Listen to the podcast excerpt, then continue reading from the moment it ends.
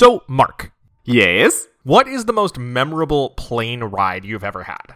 So, as someone that has spent so much of my life on planes and at airports, just way too much, they all do tend to blur together. But one that really stands out is when I just finished my sophomore year of high school, I flew back from Singapore to the U S by myself. And I was sixteen, so right at the cutoff where I should have been not treated like a unaccompanied minor. But for some reason, the airline still treated me as an unaccompanied minor. And it was this weird, like, I'm getting special treatment, but also they don't trust me to hold on to my passport, even though I am a sixteen-year-old. But did they give you, like, a juice box or something? I mean, I assume I got some sort of drink on a plane, but I was stuck with this, like, ten-year-old girl who kept trying to talk to me. She was so annoying, but we did get, like, escorted through security before all the lines. But it's so important to be nice to her so that she can trip the terrorists later on. It is true. Apparently, you do have to make friends with children on planes, otherwise you will die. Yeah, I think for me, the strangest plane experience I've had, I was probably like seven or eight, and my family was going to Disney World. And we flew from Baltimore to Orlando, but we had a layover in Miami. And we fly into Miami, and it's like dark night. I have no idea what, it was probably like eight o'clock, but I was a kid and I was like, oh, it's so late and dark out. And we had to walk out on the tarmac and like climb stairs up to this tiny plane because it's Miami to Orlando, not a long flight. But that was super wild to me. And we got up on the plane and it was this like tiny little plane. There was kind of a storm going on too. So we're like flying through lightning in this tiny plane. And there was a man, maybe a row or two in front of us, who had somehow a full meal delivered to him on this probably like forty-five minute flight. And the visceral thing that I remember is he had the meal delivered to him, put on the tray table, and then like he was a character in like an illustrated children's book, he took his knife and fork and held them in front of himself like he's in American Gothic and just sort of like vigorously thrust them forward before then digging into his meal. I just have such an image of that, but imagine how much extra money he spent to get a meal on a plane that was only forty-five minutes. I'm surprised yeah. they even had anything on board. That man is just going through the world as a person. That is one of the most weirdly profound things you've said, where every every person is going through the world as a person. And when you see their ridiculous things, you have to remember they are continuing to be a person even after this moment. Right. It's baffling. Unless, of course, they are stabbed repeatedly, hit with a field hockey stick, and shot twice. Eventually, they might not be a person anymore. Oh, man. Um, Tim, what about you? What's the weirdest flight? Yeah, my most memorable flight, I don't remember much about the actual flight itself, but all of the things leading up to getting on the flight are very memorable. So when I was studying abroad, uh, we were going from Athens to Istanbul. And side note, the Greeks still call it Constantinople. Oh, yes. Like in the in the airline in Greek, it's written Constantinople and then switches to English and it's Istanbul. So I was going on this weekend trip and our flight was really early at like five in the morning. So we were supposed to get on the bus to the airport at three. And as a college kid, our plan was we were going to stay up rather than try to wake up. So we, we tried that and I failed. Um, that involved some adult beverages and I had a few too many of those and ended up going to sleep anyways. And one of my roommates who wasn't going on the trip managed to wake me up, and I had to get in uh, a cab, which was very expensive to get to the airport. And I arrived at the terminal and, and managed to make it onto my flight. But when I walked into the terminal, the entire group of people I knew cheered for me. So that was awesome. That's amazing. Yeah. My, like, just catching a plane story was when I was in high school speech and debate. We were at our national championship in Omaha, and our plane to come back to D C was delayed because of a storm in Texas. So the plane got to Omaha really late, and then we had a connecting flight in Detroit, and so we had to sprint the length of the Detroit airport, uh, which is just like one long thing. So we ran like a mile to get to our plane, which was of course at the other end. And then we all got on, and they had held that plane for like an hour, most of it with all the other passengers on board, because there were so many of us. And I just always think about those people who sat on that plane for so long waiting to take off, and then they hear like, yes, the other people are here, we're finally going to take off, and then like thirty teenagers walk on board. Oh, I would have been so mad. I will say, I don't know if you're a real American until you've or American that travels frequently until you've sprinted through the Atlanta airport crying, because I know a lot more than just me have done that. I don't think I've ever cried while doing it, but I have sprinted through Atlanta more than once. Yeah, a lot of people have sprinted through Atlanta, but once you've hit the point where you're so exhausted and stressed that you eventually start crying as you're running, that's one of those moments where you just have to stop and look at yourself. Especially because when you're a six-foot-tall man, crying does not usually help you. Nobody stops to, like... N- yeah. They just look at you and think you're going to continue through life as a person. It's upsetting how many times I've cried in the Atlanta airport, I think. Oh, that place is hell. And I also love it because I know it like the back of my hand. I know exactly where the Chipotle and Chick-fil-A in Terminal D are. That's a good meal right there, those two together. Just put them in a blender and you're good to go. Yeah. I mean, it also depends on if you're flying on a... any day of the week or a Sunday. Right. Anyway, we've talked almost as long as the movie we're about to cover, so let's get this episode started. Welcome to We... Well, maybe we should keep talking for the length of the credits, too. Welcome to We Love the Love, a Hollywood romance podcast. I'm Mark, and I'm gay. And I'm Will, and I'm a ginger. This is an investigative podcast committed to examining the most important issue facing our world today. Does Hollywood romance actually make any sense? And are these people actually dateable or even likable? It doesn't matter if the romance is a main plot or a one-scene flirtation or a faked flirtation that immediately dissipates.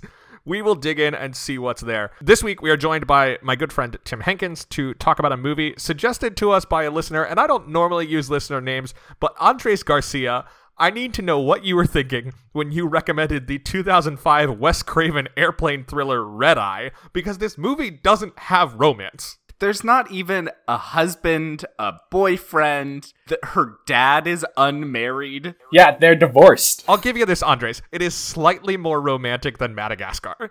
That is true. There is at least something to talk about here instead of trying to think of something and coming up with the scene where Alex the lion imagines the zebra as a piece of meat. There's something mildly sexual to that scene. This movie, it was...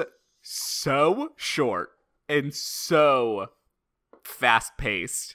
I liked it. That I, I enjoyed, enjoyed it. it. I remember I watched this a long time ago. I doubt when it like came out. Probably on T V. But probably on T V at some point, which means I would have seen the extended version because they had to add a time to this movie to air it on television. This movie is kind of gloriously short. Like, there is no fat. It's just doing its job incredibly efficiently. But yes, Mark, you're correct. Yeah. They had to do an extended version, not even for like F X where they're like trying to pad out commercials. It was for A B C.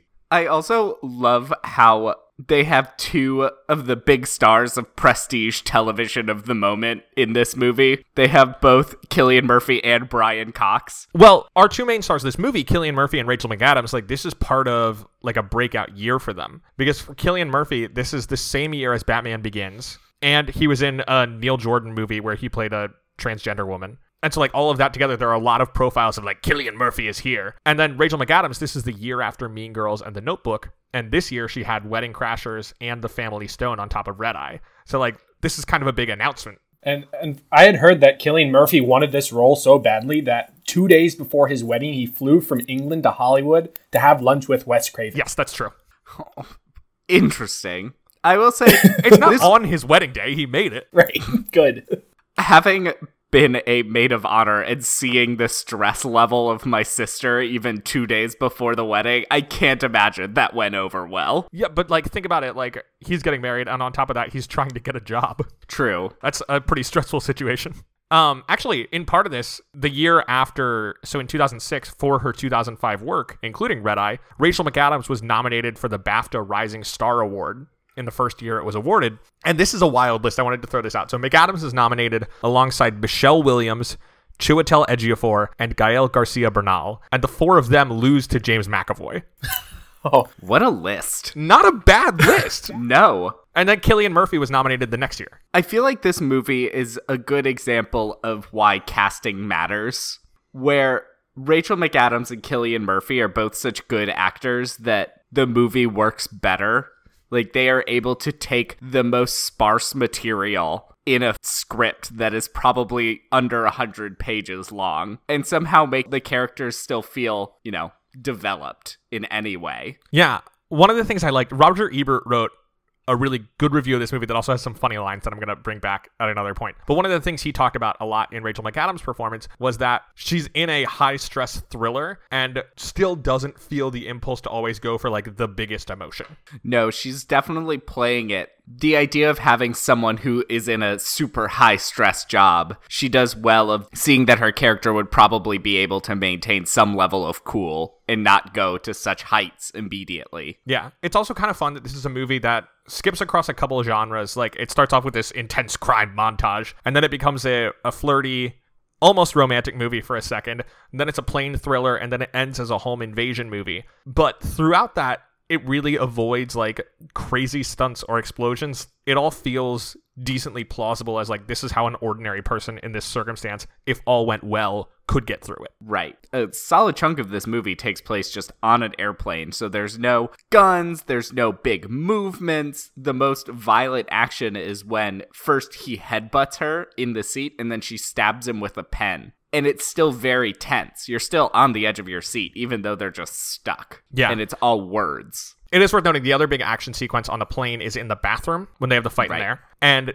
the first time they shot that scene, Cillian Murphy missed where he was supposed to throw Rachel McAdams. And she actually hit her head and was knocked out for thirty minutes. Yeah. Oh my God. Yeah. So if you pay attention in the scene that's in the movie, you can see him, like, with his hand between her head and the wall, like, very clearly because he was so freaked out. Yeah, I can imagine that would throw you off your game for any future fight choreography. Right? Maybe that's why by the end of, like, the Batman movies, he's just sitting in a desk. He just sprays people from a distance. Uh, I will say the thing that bothered me the most about this movie is that it's called Red Eye, but they're flying from Texas to Florida, which I don't think that's a red-eye flight. Um, it clearly takes all night, Tim. Well, yeah.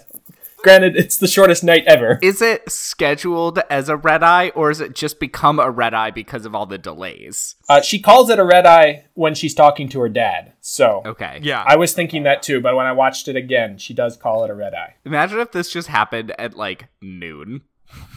It would still work. Yeah, but what would you even call the movie? High Noon? I think that one's taken. mm, maybe.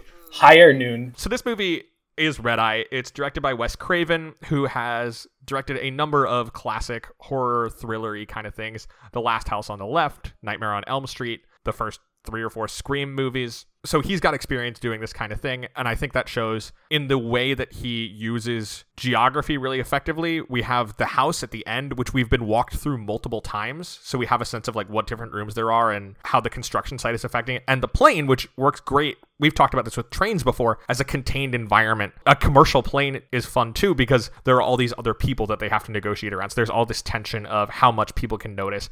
It's very much a post nine eleven movie in terms of, Definitely. like, the airplane security of it all, the fact that it's a Homeland Security agent who is being pursued by Cillian Murphy and his terrorist goons. This is an extraordinarily large plane for a Dallas to Miami flight. It looks like an international plane. It is a two thirty-two plane. It is a two-aisled plane for a, what I can only imagine being four-hour flight max. I think it's less than that. I think it's around three. Not a red eye. No, again, this is a pretty short flight. Um, flight time. The flight time from Dallas, Fort Worth to Miami is two hours and forty-one minutes. Yeah, I've done Tampa to Austin, which is kind of similar, and it's under three hours. So if you were to consider it a red eye, it would have to, I guess, fly from midnight to three a.m. But when they land, the sun is up, which means the plane instead takes off at like two. Like, let's say it's like two to five. Oh, God. And there's so many people in that airport for two in the morning. Well, all these flights are delayed. This movie does a good job capturing the hell that is an airport in a storm. And it is the kind of thing where, like, the movie has its job. Like, it needs to get people on the plane and create this scenario. And it does it, I think, well enough that you don't spend too much time thinking about how insane the plot is. This is the thing that I liked from the Ebert review. And like I said, very positive review. And he says, what makes this goal worthy of a thriller is that the terrorist plan is, of course, nine times more complicated than it needs to be and is constructed entirely out of things that could go wrong. I don't understand their plan at all. So the terrorist plan is for Cillian Murphy to sit on a plane next to Rachel McAdams. They have a car parked outside Rachel McAdams' dad's house so that they can threaten him. They will have Rachel McAdams change the room assignment of the Homeland Security Secretary or Deputy Secretary, whatever his job is, so that they can then fire a rocket launcher into his room, and they're going to use the threat of violence on her dad to motivate her to do it. And all of this happens in an eighty-five minute movie that has eight minutes of credits. Yeah! Longer if you're watching on A B C. What if they padded out the runtime on A B C just by adding more credits? Like, they name all the background actors.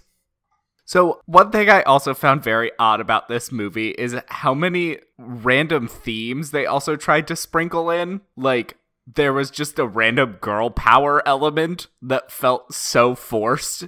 With the little girl or with... um both. With him being like, we're going to approach this with, like, male-driven rationality instead of your female-driven emotionality. And...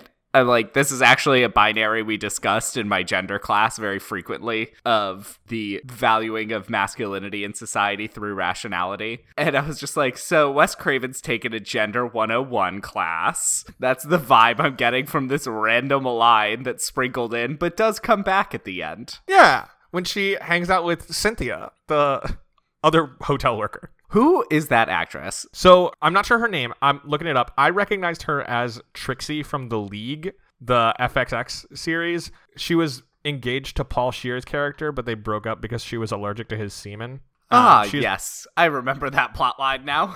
She's played by Jayma Mays. Oh, is she, she's from Glee, isn't she? She was on Glee. Yeah, I think that's where I know her from, unfortunately. Are you sure you don't know her from The Smurfs? The one with um, Neil Patrick Harris. Yes, and of the Smurfs too. Or uh, Paul Blart Mall Cop, another movie she was in. These are all movies with more romance than Red Eye. Yep. Oh my um, god, so, this movie. So Red Eye opened on August nineteenth, two thousand five in second place with sixteen million dollars. It opened up against the opening weekend of a real major hit of that summer, The forty-Year-Old Virgin, which was a massive surprise hit that is basically responsible for The Office continuing to stay on the air. I tried to watch that with my parents one time, and I made the choice to leave the room because my dad did not remember what it was like. I was like in ninth grade or tenth grade or whatever, Oof. and he put it on, and I just like ten minutes in, I was like, I'm going to go to my bedroom. Goodbye. I haven't seen it, but it checks out. Yeah, that checks out. Ultimately, the movie made fifty-seven million dollars against its twenty-six million dollars budget, ninety-six million dollars worldwide, so it's a nice, tidy little profit. And crucially, it won the Teen Choice Award for Choice Thriller because the Teen Choice Awards have too many categories. Freaking Teen Choice Awards. I also love that everything is considered choice. Rachel McAdams was nominated for Choice Scream, and Cillian Murphy was nominated for Choice Villain. I like how she's only a year off of playing a high schooler in this movie. Yeah, because she was too old to play a high schooler. She was so old to be playing Regina George, but somehow I never questioned it. Right, she's just playing like full-on adults. She's in Wedding Crashers this year. Yeah. A year after Mean Girls. And she was in The Notebook at the same time, but she, yeah. I guess that's younger. I think she's supposed to be like, she's like a college student in The Notebook. Yeah. Because that's where she meets James Marsden. Another one of those men that they don't make shitty enough for you to root against in a rom-com. I mean, let's be clear. His workers were definitely sharecroppers. I remember nothing about this movie. The man was a cotton magnate. Oh, right. I forgot about that part. Uh, but speaking of men that are too likable, that is not Cillian Murphy in this movie. He's just got scary eyes. That's the thing about Cillian Murphy. His eyes are so pale that it's kind of unsettling. So then even at the beginning when he's like kind of charming, and I didn't really necessarily know where the movie was going, I was like, I'm just thinking of ways that something sinister is going on because his eyes are so unsettling. He just has a very unsettling vibe. And it's yeah. kind of unfortunate because I'm sure he's a decent person in real life, but he's never going to get cast as a nice person in television or film. He's all right in Inception. He's the rich kid who wants to break from his dad. Yeah. He's like where the final sequences all take place in his mind. He's good in Dunkirk. Guys, remember how his name is Jack the Ripper in the movie? That wasn't Excuse subtle me, at his all. His name is Jackson Ripner. Oh, of course. I mean, the way he was, like, extremely creepily manhandling the guy while trying to be polite at the beginning in line alone was enough to tip you off that something's off about this guy. Oh, for sure. Should we start talking about this alleged romance, Andres? I I guess? So, every week we break down the romantic plotline of a movie into five points so we can walk through it. Tim, as our guest, you're in charge of doing that. I have no idea what you're going to do. Because, again, this movie is not a romance and has maybe one scene that kind of works. Hey, everybody. This is Will from the future dropping in to say that, unfortunately, Tim had some technical difficulties with his recording software. So we're missing a chunk of his audio right here, but we have assembled it to be as coherent as possible, and he'll be back in later on in the episode. Thanks for bearing with us. So are you on this very delayed flight to Miami? Mm-hmm. Yep. You. Sadly, yes. Mm-hmm. Airport bars should always be open. It's the only place where I have probably started drinking at like six a.m. Okay, here's my thing about the coffee spilling. So the coffee spills and her, the woman's like, oh, don't worry, it's iced, which like I kind of get because she's like, you're not going to burn to death. But she's got all this stuff on her jacket. Rachel McAdams then goes into the bathroom to take off the jacket. She takes off her jacket and is just wearing a bra underneath, so she wasn't wearing a shirt? I mean, the things you do to get through security at airports faster, Will. Oh, true. But then when they make you take off your jacket at security, then you're just wearing your underwear. Yeah, you can just speed right through. They know you're not hiding anything. I was just very confused watching that. Yeah, me too. I also just have no questions about anything related to fashion in this era because nothing makes sense in what people were wearing in two thousand five. Yeah, but here's the thing is right after this, we're going to record next week's episode and some of the fashion is substantially worse. Yes, there is definite progress in this moment. I think I know what you're talking about. I'm excited to discuss them. But even still, in two thousand five, the things people chose to wear were questionable. Um, I don't know. The high age of me wearing oversized t-shirts and cargo shorts all the time seemed pretty great. Well, that's still happening. Uh, no, my shirts fit now. They're the same shirts. And you know what? I think by the end of this summer, that uh, middle school soccer t-shirt is really finally going to be able to join the rotation. So anyway. Point two? Point two? Solid six minutes into the film at this point. To be fair, on Death Becomes Her, one of your points was a smash cut, Mark. It's true. It was a great smash cut. Oh, the name's Jackson, by the way. Lisa. Pleased to meet you. Is it Jack for short? No. No, I haven't gone by Jack since I was ten years old. Last name's Ripner. Jack Ripner. Jack the... Oh. There we go. Okay. That wasn't very nice of your parents. No. No, that's what I told him before I killed him. Okay, this is what I wanted to know. Is it cool or is it annoyingly controlling even before we get into the stalking bit? I am in the camp that it is annoyingly controlling anytime someone tries to order for another person. And I was watching it and I was just like, oh, this is going on for so long, too. Right, there's some degree of, like, I know what's best for you. It's, like, a little bit cool if you get it right, but I think the idea behind it is obnoxious. It's a little bit cool if you get it right and you're just like, I'm gonna say you're gonna get a Bay Breeze, but not, like, based off of our interaction, I think that you're the type of person that likes something sweet, but also you have a fl- I'm just like, oh my god, shut up. Mark, they gotta pad out this runtime for A B C. That is, like, one of the only moments that I feel like was actually padded. Like, everything else is so economical in this movie, but that scene just really dragged. I think the purpose of that being long is that in the moment it gets us into this, like, wow, this dude is, like, just coming up with stuff on the fly, and that later when we find out he stalked her for weeks to find out her standard drink order, among other things, then we're like, oh, shoot, so all of that was just a front. I do like that she refused to order what he suggested, even though it is what she wanted in the moment. Yes. But honestly, come on, parents. You named your kid Jackson Ripner. But also, I'm is assuming that his that's supervillain his origin. Real... Like, if if his name is Henry, is he not a bad guy? I'm guessing that's not his real name, because what kind of terrorist would just use his real name? A very confident terrorist who also announces that he's in the business of assassination and government overthrow. They are certainly like Bush-era neocon in the sense of like, we're not going to negotiate, we're going to do whatever we want, and then you can negotiate with us based on that. So like, it's not a good way to go about diplomacy. No, he does not seem to be a great politician. I really didn't get why he was targeted. And and a significant enough target that they're like, we're going to take out his family too. Also, what language were the terrorists speaking? Do we Russian. know? Russian? Yeah.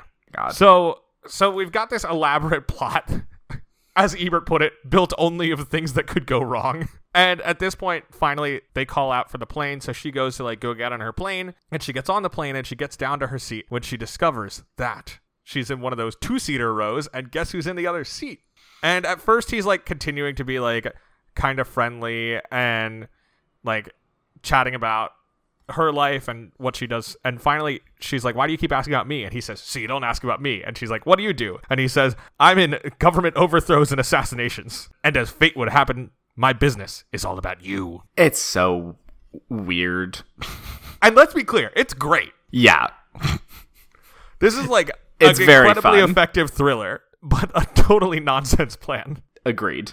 Oh, I did mark down the moment that the turn happens where he starts directly threatening her dad is twenty-five minutes in. Good. I mean, a third of the way into the movie, basically. Yes. But to put that in context, we have sixty minutes. Oh, excuse me. fifty-two minutes left. Yeah. So about a third of the way into the movie. Yeah. They really power through the action. And I, which is great. Cared for. I was a big fan. Yeah. I mean, that's the thing. When you're flying Fresh Air Airlines, you're going to get where you need to go as quickly as possible, but only if it takes all night for the sake of the story. Right. Fresh Air. Why didn't they just have a longer flight? Yeah, it, they easily could have just made it from California, and I don't know. I mean, it didn't occur to me to think about it until we were recording this episode, so I guess it worked. Yeah. I guess, but it's still just so interesting that they chose Dallas, unless the Dallas airport paid them to film there or something. There's no reason they wouldn't just pick a place that's further away that would justify a red eye. Yeah, I don't know. So at this point, we are no longer dealing with romance. Am I correct? Like, right. He is explicitly threatening her, threatening to kill her dad. I mean, when they sit down and when the plane's taking off, there's still this kind of charade of, oh, he's trying to help her through her fear of flying. And he's he's still being courteous and kind of chivalrous with putting her bag in the, the overhead compartment. And then they get to talking about his job. And he, he says that his business is all about you. And then, it, yeah, that that's no longer romantic. So what are we doing, Tim? So yeah, so so what's next? What's the plan here? So I do really like, and you were talking about the emotional response from Rachel McAdams here. She has this kind of understandable response when her dad gets threatened. And then uh, she kind of asserts herself when, when she wants to call her dad. And then she gets headbutted. So yes, the first headbutt. Right. She gets slammed into the side of the plane and knocked out. Which happens very quickly, but I'm still surprised that nobody on the flight noticed that happen. I think most of them were asleep. Perhaps. That's why it's important it was a red eye. Because it's a red eye. And I think the headbutt is specifically because she tried writing notes in the Doctor Phil book that she That's gave right. to the other lady. And so she needs to be kind of on the side and out of commission for a while so he can get the book back. Yeah, I fully expected that old woman to die. I thought so, too. I was very surprised that she lived Mark, through the film. Mark, did you want her to die for being annoying? Is that what's going on here? No, I did find her annoying, but I was fully expecting that to be the villain establishing moment to show the lengths he's willing to go. Sure. But I think one of the clever things is how limited the violence is on the plane, even though like she gets headbutted and thrown around in the bathroom, all of which is bad. Like it never turns into like a full bore action sequence on the plane, which makes sense. Yeah, they squeeze all the violence into the home invasion part. And the the escape part, which is which is uh, when she stabs him in the throat with a pen. With a little like monster pen. So that was originally in the script, it was a Bart Simpson pen, but Fox wouldn't give them the rights for Bart Simpson. So instead they just had this little monster pen made. And if you went to one of the advanced screenings of Red Eye, they gave you one of those monster pens, which I think is a little weird to be yeah. handing out. Like, here's the murder weapon, the attempted murder weapon from our movie. Go home with it. And it's not even like when you're watching a movie and like someone uses a cool looking knife and they're like, here's a plastic version of this cool looking knife. It's like, no, this is just the pen. Go stab someone in the trachea. Yeah, very much attempted murder because this man does not die.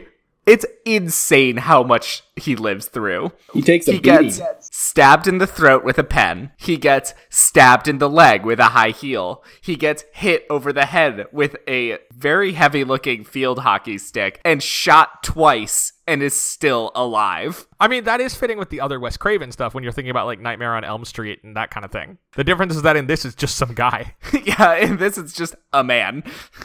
So are we at point five? We're uh, so point four. We, we kind of skipped over, but it was in the lavatory. So it, that's what we we're t- we touched on that, and it's one of the more intense scenes. And it counts as romance because the flight attendants think they're yeah, having sex because of all the Mile High jokes that they make, and uh, the little girl who says that there was a woman in there and that a man went in there with her. So so that's point four.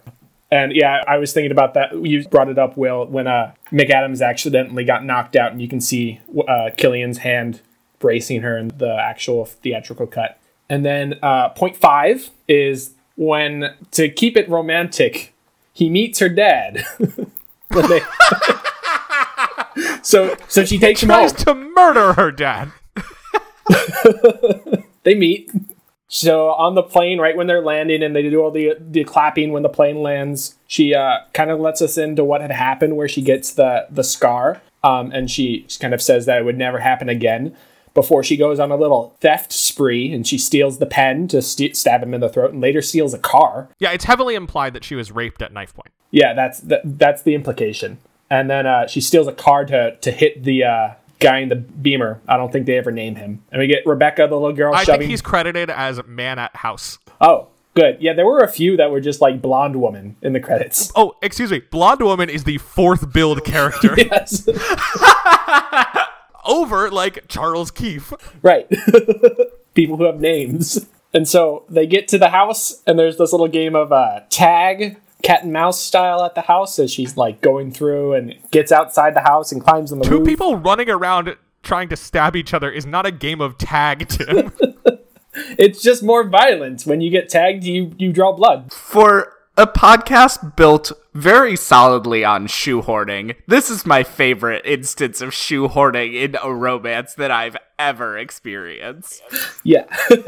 He meets her dad. Yep. And then knocks him unconscious, uh, gets shot by him. So it's not a very successful meeting as far as romance is concerned. Um, and then he's killed. Yep. After many attempts at his life. So, uh, after watching the movie Red Eye, do we find the romance believable, slash is there any romance to discuss? um, Nothing about this movie is believable. This plan makes no sense at all. I like the part where they put their rocket launcher in a crate full of fish and then dump it in the ocean to avoid the Coast Guard finding it. Right. They get caught where they are, and then, oh wait, it's okay because this watertight container is at the bottom of the ocean and outside off the coast of Miami. That's the one part where I'm like, okay, so they understood that having the room change would trigger this search, and so that they would be noticed, and so they planned for it. So that way, like, the boat's already out there. The Coast Guard or Secret Service doesn't freak out being like, hey, why is this boat coming into the zone? It had already been there. Like, that's the part of the plan that seems best thought out, which is arguably the most important part because that's how they get the rocket launcher. Yes. Yeah, that actually is a pretty clever scheme. It's just, I feel like there's gotta be easier ways to kill somebody than rocket launchering a hotel room. So Jack stole Brian Cox's wallet only to prove to Rachel McAdams that he could get to her dad, right? Uh-huh. Because when the wallet got stolen during the opening montage, I was like, oh, this is gonna be like part of it. Like her dad is important in some way. But he's but not. She's the one who's important. She is. So to answer your question, Will, no. It's not a believable rom- romance. It kind of has that feeling of a rom-com or a romantic movie at the beginning, and then no. A lot of it also hangs on his ability to get a seat next to her. That's true, too. Like, the movie doesn't work if that doesn't happen. I assume they have a computer guy on their squad. Perhaps. Oh, so he could enhance. Yeah. Enhance. So every week we rate the believability of a movie's romance on a ten-point scale, where zero means we believe none of it, and ten means we believe all of it. So, Tim, where would you put the romance, the alleged romance of Red Eye? So I was thinking initially zero, but based solely on the fact that you could get to know somebody you're sitting next to on a plane, I'll give it a half. Like point five? Yes, point five. What about you, Mark? I think I'll go with our guest and agree that point five sounds about right. I think I'm going a little higher. I think I'm going to give it a one because I think there is some flirty substance there in that first segment. You know what? No, I'm talking myself up to a two because... Oh.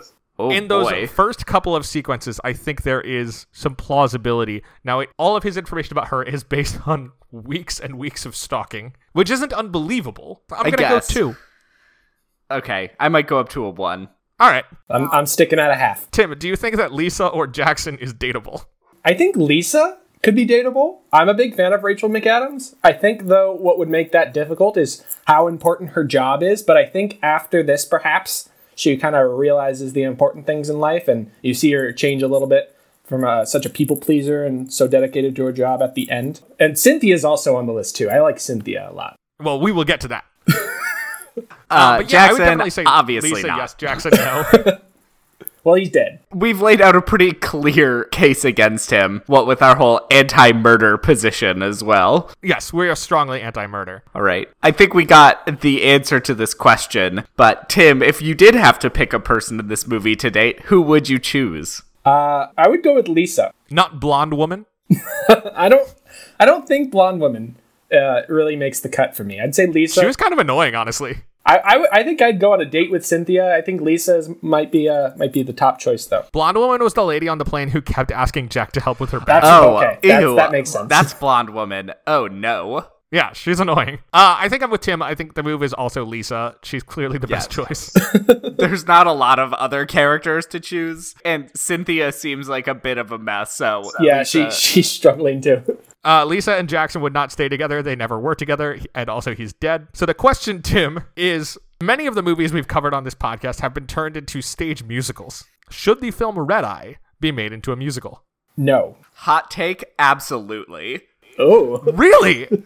Imagine this set to music on stage. I think it could only be worse. I think, like, the small runtime and sort of contained atmosphere of it are what make it work. I think that we need to experiment with scary musicals. And so I like be, that.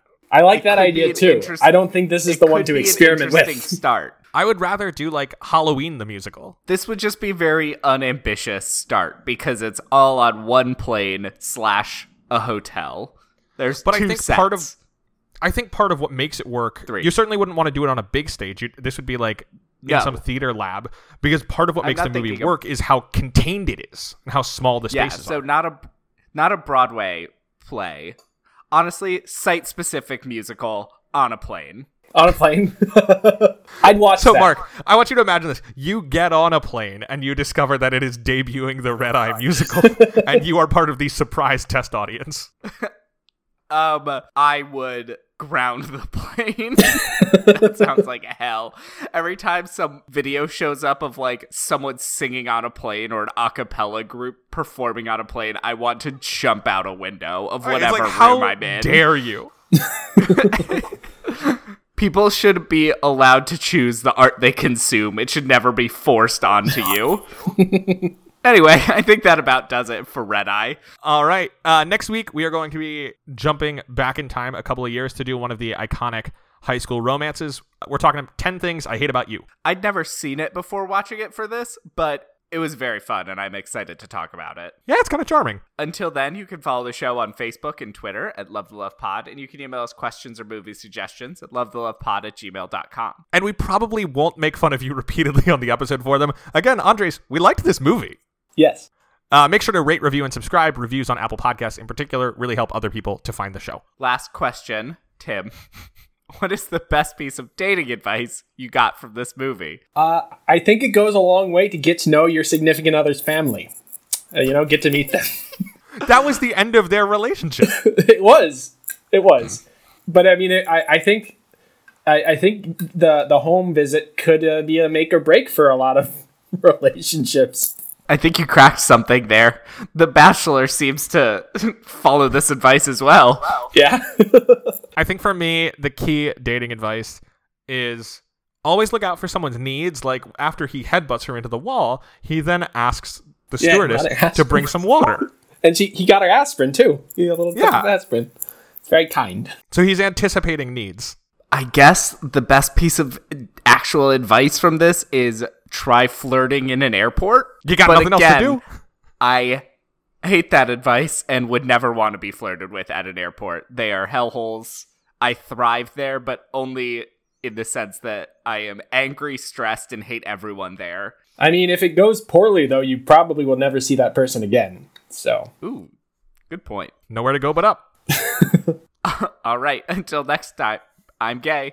And I'm a Ginger. So between the two of us, we know everything there is to know about romance. Bye. Bye. Bye.